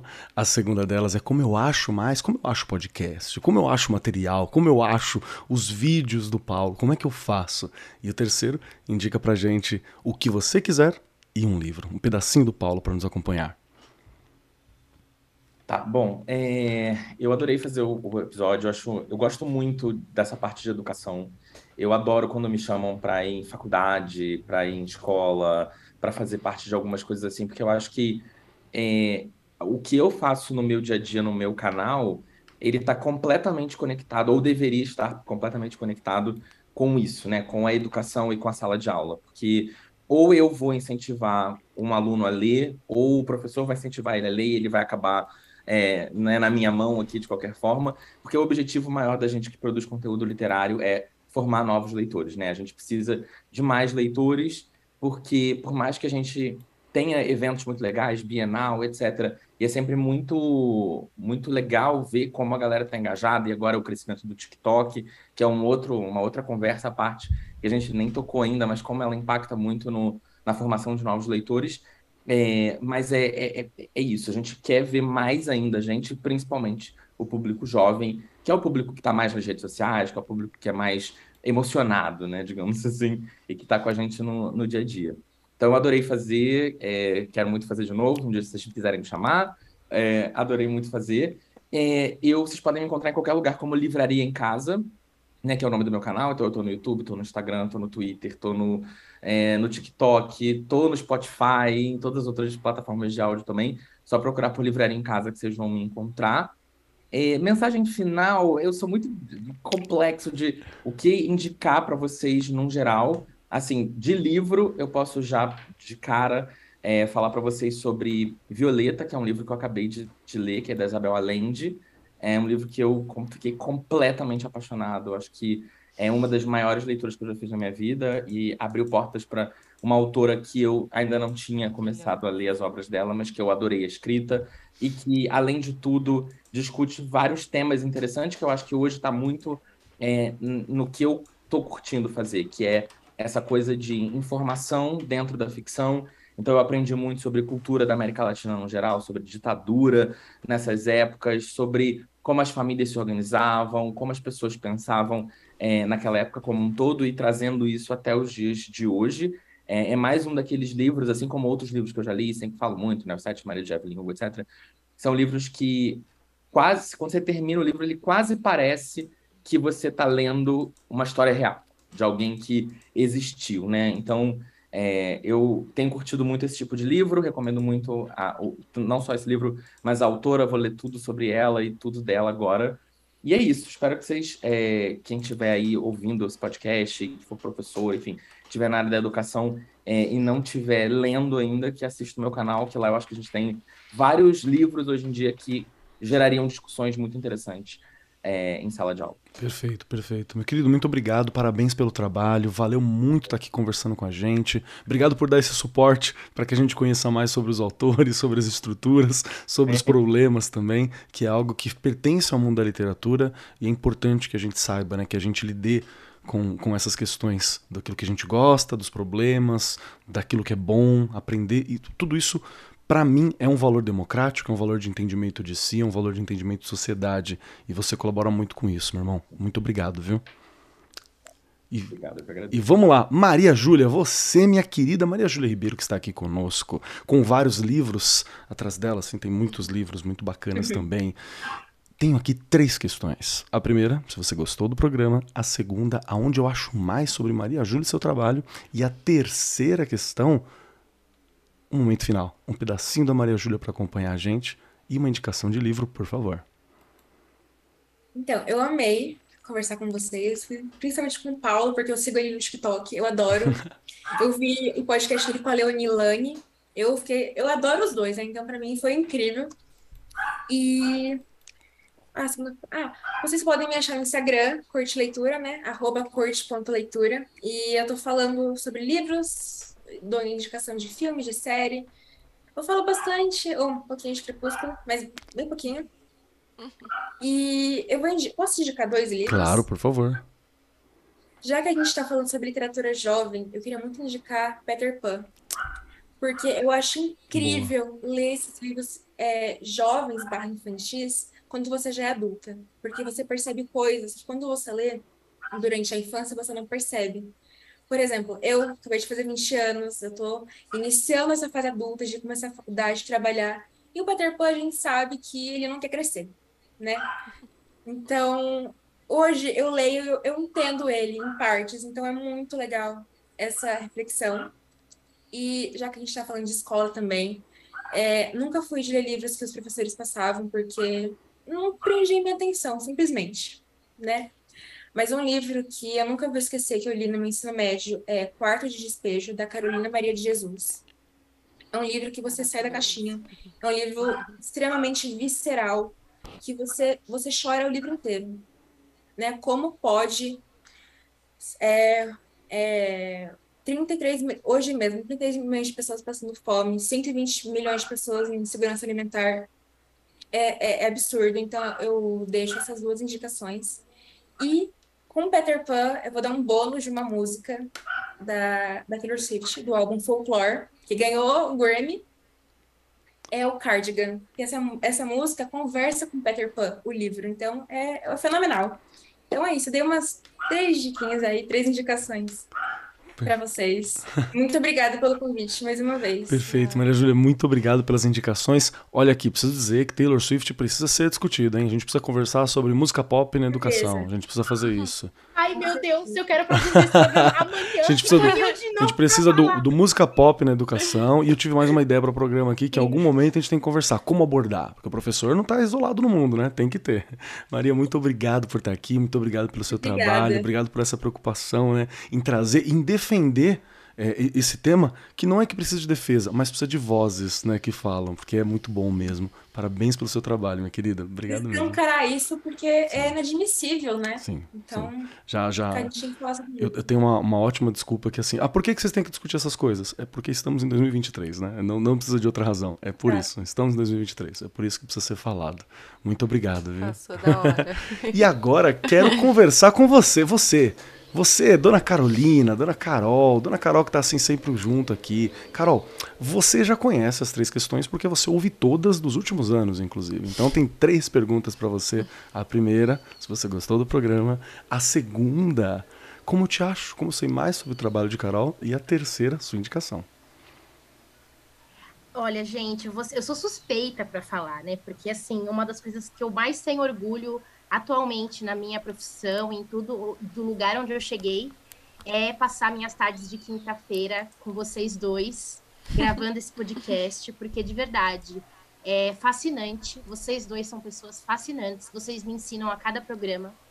É, eu nunca achei que eu ia estar no meio da educação, assim, eu vim do meio da educação, minha mãe é professora, e isso nunca fugiu de mim, não teve como. Então, estar tá aqui com vocês é muito gratificante. Esse programa é lindo, ele é, ele é incrível. É, onde eu posso divulgar, eu falo, olha, olha o podcast que eu ajudo a produzir, tá? Eu faço questão, eu sou a maior incentivadora e fã de vocês. Então, assim, eu amo, eu amo todos, todos os programas, esse então que eu participei, quero poder participar de outros. Mas então, enfim, é, amei falar de um tema tão gostoso, ainda com pessoas que eu gosto e admiro tanto, que são vocês dois. E mais o Paulo, mais a Maria Júlia. É, agora, sobre onde vocês me acham. Ai, a, a Rê ficou até emocionada, gente. Fico, gente, que é uma é. delícia, né? A Não, menina é jovem dessa falar que tá ouvindo o professor e que gosta de ouvir é uma delícia. Não, mas é, vocês são, vocês são fantásticos, sério. E uh, onde vocês me acham? Vocês me acham no Instagram, como Carolima Porta. Sim, gente, meu sobrenome é Porta. Ainda vou ficar muito famosa criando uma fábrica de portas ainda, Justo. quem sabe, no Brasil, eu acho. É, pode me seguir lá. Eu ainda não tenho nenhum, eu ainda não faço conteúdo, mas quem sabe vem aí. Então acho que é melhor vocês me seguirem agora, antes de eu ficar famosa, que aí a gente fica amigo e tal, enfim. Uma coisa antes da fama. É, sobre indicação, eu vou indicar Crepúsculo. Brincadeira. Brincadão, bom. É, então, eu podia passar horas aqui indicando, é, porque eu tenho muita indicação, eu sou uma, uma, uma, minha cabeça, assim, ela retém cada assunto e cada história, que é uma coisa louca. Mas tem um livro que, assim, é, ele é bem antiguinho, é, eu sempre estou relendo ele, porque ele tem um tipo de plot na história que eu gosto muito, que é essa coisa de voltar no tempo. Esse livro chama Antes que eu vá, é, da Lauren Oliver. É uma história, é uma menina que está se formando aí no ensino médio e ela meio que tem que viver o mesmo dia várias vezes para entender algumas coisas da vida dela. E tem muitos questionamentos. E eu li bem nesse período da que a Maria Júlia comentou de tá começando a vida adulta, escola, não quero crescer, enfim. E aí tem, muita, tem muito aquilo de eu sou uma boa pessoa, eu fiz tudo que eu tinha que fazer. Eu, eu é, esse livro sempre me traz muita reflexão. E o mais curioso é que, assim, eu já li ele em várias fases da minha vida. E cada vez que eu li, eu notei uma coisa diferente. Eu, eu, eu até vou deixar essa dica aqui para o pessoal, que, assim, é, eu gosto de fazer muito isso com filme e com livro. É, eu gosto de ler ele depois de muito tempo, porque, porque você vai pegar outras coisas, a história vai bater em Verdade. você diferente, você vai analisar aquilo de outra forma. E é, é, muito, é muito louco, assim. Às vezes eu releio uns da adolescência e falo, gente, eu achava isso bom. Ou, meu Deus, eu não prestei atenção nisso. Enfim, é, mas é basicamente isso, gente. Que delícia. E agora fiquei no mudo, gente. Essa parte o editor corta, porque fiquei sem falar. Perfeito. Carol, muito obrigado. Muito obrigado por tudo, tá? Muito obrigado por estar aqui com a gente hoje, por ajudar a realizar esse programa, por todo o trabalho que você tem. Muito obrigado por compartilhar a tua experiência, que tem uma, tem uma questão histórica ali, né? Na condição de historiador, de filósofo, lá eu olho e falo, tem uma condição histórica específica desse momento, onde a literatura começou a ficar interessante pra molecada, onde a gente estava lá, e eu já estava um pouquinho mais velho, né? E vocês estavam lá, então é muito legal ouvir essa, essa descrição também. Obrigado, viu? e chegando no final agora, a minha vez. Vamos lá! Uh, eu adorei o programa, porque discutir literatura é algo que eu gosto muito. Eu até penso em fazer alguma especialização, alguma coisa em literatura, em literatura talvez juvenil. Eu eu escrevo, né, faço quadrinhos, escrevo algumas coisas, tenho livros em gavetas aqui e editores me cobrando. Então são questões que a gente tem que ir atrás. Muito obrigado por ter a chance de conversar com vocês agora. Achei, achei muito legal isso. É, quem quiser me encontrar por aí, arroba Keller. Era Cobold, aí eu troquei. Agora é Cobb Keller no Instagram. É um Instagram né, muito doido, assim. Lá vai ter foto do meu gato, vai ter podcast que eu tô participando, vai ter respondendo perguntinhas. Tem hora que tem estudante, tem hora que tem escola, tem hora que tem podcast, tem hora que tem quadrinhos. É, é muito doido, não é, não é, muito bem focado. É meio, né? Meio aberto demais, assim. E, e a minha indicação, eu vou indicar. Eu vou indicar dois livros. Primeiro eu vou indicar um livro que eu gostei muito, que foi muito especial para mim, e é um livro que eu ouço pouca gente falando sobre, que é um livro do Garth Nix, chamado A Sétima Torre. Foi publicado no Brasil há muito tempo. Ele é uma coletânea de seis livros muito levinhos de ler, muito simplesinhos, mas que tem uma história muito bacana. É uma fantasia, uma high fantasy, assim, muito legal. A Sétima Torre, que tem dois personagens muito fortes, um menino e uma menina, e que para mim foi muito legal. Eu li ele quando eu tava no fim do ensino fundamental e eu reli ele depois mais velho. Tá na hora de eu ler de novo porque tinha muitas coisas bacanas que eu gostei naquele livro. E o outro foi um livro que eu li recentemente, e foi essa, essa literatura de. Tava de férias, falei, quero ler uma parada legal, né? Assim. Foi nas férias, acho que no meio do ano passado que eu li, que é o Daisy Jones and the Six, que é um livro muito bom. Quem quiser dar uma lida, muito bom. É, ele fala sobre um, um documentário ele é um, um documentário assim, escrito né, em texto, conversando sobre uma banda que não existe, que é a banda Daisy Jones and the Six, que eu saí daquele do, do livro e falei assim, cara, eu vou ter que montar uma playlist para ouvir essa banda que não tem, né? E aí eu montei uma playlist só de música dos anos 70 ali para ouvir a banda que não existe. É um livro da Taylor Jenkins Reid, né? É muito bacana, Puta, mano, é um livro muito bom. Só vai. Só vai que é legal. Tem outros livros no mesmo universo, né? Mas esse especificamente é um que eu acho muito bom. E tá para sair filme. Então, se você for ver, você já vai, né? Entrar no meio do rolê. Uma dica aí para é o pessoal que tá ouvindo é que o, o álbum da banda vai sair agora também, né? Por causa da série. Olha só. Já saiu uma música já. Já saiu uma Já música. saiu? Vou ouvir, já vou ouvir agora. Eu vou sair daqui, eu vou ouvir, porque é Ai, muito bom. É bom demais, É muito né, bom, cara? é um livro muito bom. O formato é muito inovador, é. a forma como ele é descrito. Sim. A Posso materialidade, assim. um audiobook desse livro? Porque ah, é pode, por favor. Eu acho que muita gente gostou do livro por ter lido em audiobook. Eu fui uma dessas pessoas. Para mim funcionou bem melhor do que ler mesmo, sabe? Então, eu vou é ter que ler também, então. Eu vou ter que ler também, que o meu foi no Kindle. Eu vou ter que ler também no audiobook. Muito obrigado pela indicação. Vamos fazer mais um programa de review a hora que sair a série, gente? Eu acho que deveríamos. Esse tem que ler, falta você ler, pelo amor de Deus. É bom, é, é bom. E acho que é isso, né? Gente, muito obrigado. Estouramos um pouquinho o tempo, acontece às vezes quando o papo tá, né? Tá, o papo tá muito bom, a gente tinha bastante gente, tínhamos coisas para falar, então acontece. Muito obrigado pela presença de todos vocês aqui, ouvintes, meus queridos ouvintes. Muito obrigado porque é feito para vocês. Espero que esse bate-papo e muitos outros que nós vamos ter ainda sirvam para te equipar, para conversar com os estudantes, para te equipar, para trazer inovação para suas aulas, né? Para equipar você, inclusive, para cuidar de você mesmo. Porque às vezes a gente é professor, a gente só é professor. E não, né? Nós somos pessoas. A gente tem livros para ler, coisas para fazer, pessoas para ver, né? brigas para brigar, amores para amar. Então é importante também a gente lembrar dessa, dessa dimensão nossa. No mais, muito obrigado a todos os participantes dessa mesa, muito obrigado a você que está do outro lado do fone ouvindo a gente, muito obrigado à equipe que está aqui junto, muito obrigado ao editor do Brasil que proporciona esses momentos maravilhosos, não é? Eu sou Marcos Keller e até semana que vem.